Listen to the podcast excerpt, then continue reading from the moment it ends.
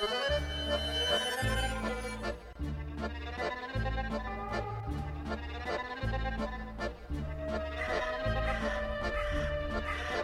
goed kijkt, ontdekt dat achter iedere tunnel of onder ieder weiland een uniek verhaal schuilgaat. We namen Jan mee op reis naar een mysterieuze tunnel. Dit is die tunnel wat als je zocht. En we namen je mee naar een betoverd bos. Uh, we zijn hier aangekomen in het uh, bovenste bos uh, nabij Epen. Vandaag gaat de reis over de A2 naar het zuiden. Bij Maastricht rijden we binnendoor. De grens over, eerst door het dorpje Kam, waarna we belanden in het Waalse dorp Ebenemaal.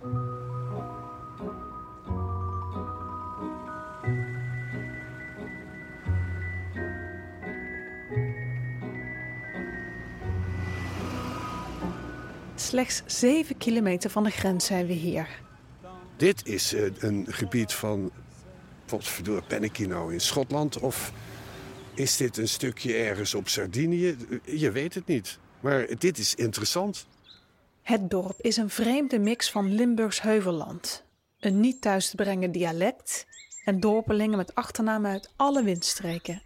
Ik vind het landschappelijk zo interessant. En dat maakt dat dit dorp overal en nergens zou kunnen liggen. En dan is er nog die toren. Die sprookjesachtige toren bovenop de heuvel, net buiten het dorp. Zo'n toren in Nederland bouwen is volstrekt ondenkbaar. En dat weten ook de toeristen die hem komen bewonderen. Nou, als je dan die uh, deren bovenop ziet, die veerderen, wat Jolanda net noemde, is ook weer symbolisch. Dat zijn de evangelisten, werden daar met goed De bouwer ervan moet een vrijdenker geweest zijn. Marcus, Lucas, uh, wie waren die andere ook alweer? Johannes. Johannes. En... Als klein kind kwam ik al hier om te wandelen. En dan liep ik langs de toren en deed dit bijna in mijn broek. Want vanaf het 20 meter hoge dak volgde een reusachtige stier en drie andere beesten me dan met hun priemende ogen. Maar waar lopen we nu heen? Uh, we lopen nu langs de oude groeven, de Marnebel. We kijken nu helemaal uit over het, het dorp Eben-Eenmaal. Kijk, daar zie je de Lange tijd ben ik er niet meer geweest. Maar vandaag, op deze zonnige dag, ben ik terug in het dorp Eben-Eenmaal... waar ik Jan Besselink ontmoet. Geboren in Zutphen, opgegroeid in Nijmegen... en sinds 1983 wonende in België. Net over de grens bij Maastricht. Eben-Eenmaal. Besseling maakte ook de tentoonstelling met de hoofdrolspeler uit dit verhaal. Daar zie je dat heuveltje met dat kruis erop. Heb je dat gezien? Vanaf een hooggelegen plateau op de dorpsgrens kijken we uit over de omgeving. Je ziet daar net een beeld van de toren van Garces. Zie je daar dat witte...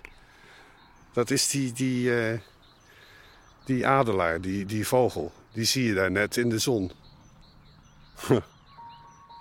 Ja, want ik weet dat dat de tour is, want ik zie het aan de masten en, en ja, gewoon daar.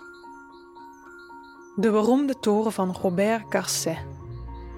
Misschien heb je nooit van de beste man gehoord, maar na het horen van zijn levensverhaal vergeet je hem niet snel. Dit is het uh, terrein van Robert Garcet. We lopen heuvelopwaarts naar de toren. Dezelfde route die ik als kind liep. Maar zie je dat? Wat een, een, een spookachtig uh, uitzicht toch, hè? Weer kijken die gevleugelde stier, sphinx, leeuw en adelaar maar over de rand van het dak aan. Nou, we staan hier onder die toren nu en je, hoe je het ook wel of keert, hij is niet super groot, maar het is toch wel een indrukwekkend ding. Kun je beschrijven?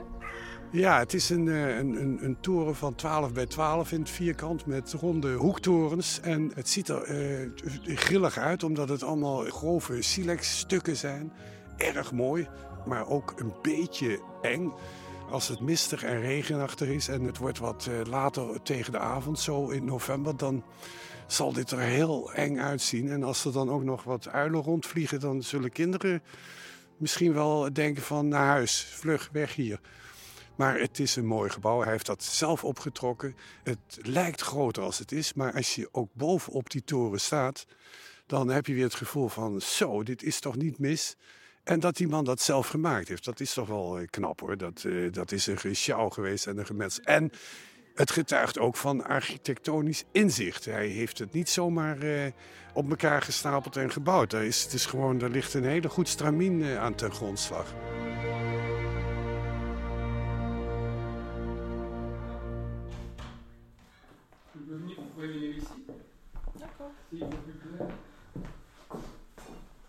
Robert Gasset was een alleskunner. Wat dreef hem?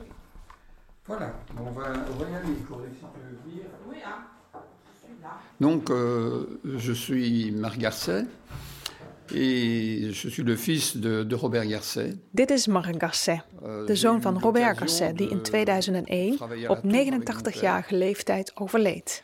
Hij beheert de toren en het gedachtegoed van zijn vader. Je continue à être administrateur de, de la tour, qui est une ASBL. Il a migré In 1929, Robert Gasset is dan 18, verhuist hij naar Ebenemaal om geld te verdienen voor zijn alleenstaande moeder. De streek kende een bloeiende mergel- en vuursteenindustrie in die tijd. En Garcet wordt vuursteenhouwer. Een zwaar beroep waarbij de vuursteenlagen met hamer en bijl tussen de mergel uitgekapt moest worden. Nu, après quelques années, mes parents avaient une famille de quatre enfants et moi j'en étais l'aîné. We waren met vier kinderen thuis. Mijn vader werkte in de mijnen als vuursteenkammer. Later was hij opzichter van een aantal mijnen. Als kleinkind ging ik overal met mijn vader mee naartoe. Hij leerde me steen houden. Ik leerde gangen graven in de groeven. Généralement, euh, il revenait avec des fossiles. Als vader thuis kwam, had hij meestal fossielen bij zich. Die vond hij in de mergellagen in de groeves. Tijdens het avondeten legde hij die fossielen dan op tafel Nous mangions avec les fossiles qu'il avait et qu'il discutait. en vertelde honderd uit. Il était très instituteur. Hein? Et lui, le soir, après... De avonduren brengt hij schrijvend en lezend door in zijn studiekamer. Sa grande préoccupation, c'était pourquoi les, les hommes se tuent-ils Pourquoi De grote vraag die hem bezighield was: waarom moorden mensen? Ze zijn slim, kunnen nadenken. Waarom vermoorden ze elkaar dan? Ça, ça a été sa préoccupation majeure, toute sa vie. De kiem voor zijn latere pacifisme ontstond in zijn kinderjaren in het geboortedorp Ciply. Dat ligt in de beruchte mijnstreek de Borinage. Mijn vader is geboren in 1912. Hij was nog klein toen de Eerste Wereldoorlog uitbrak. Hij woonde met zijn moeder in het gehucht Ciply, vlakbij de stad Bergen.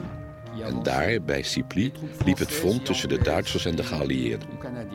De oorlog speelde zich letterlijk in de straten van het dorp af. Zijn moeder heeft een keer twee gewonde Engelsen van de straat geplukt om ze thuis te verzorgen. Maar ook de Tweede Wereldoorlog heeft hij van dichtbij meegemaakt.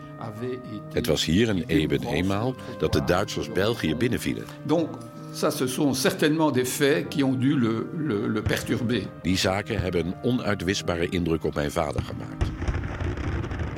Daar werd de kiem voor Roberts pacifisme gelegd. En in zijn studeerkamer ontstond het idee voor de bouw van een monument voor de vrede. De toren van Ebenezer. Voilà, la tour, c'est ça. La tour, c'est c'est dire que il faut tourner la page. De toren zegt: draai de pagina om. Geen oorlog meer. Plus jamais ça. Wij mensen moeten daarentegen liefhebben, nadenken, creëren.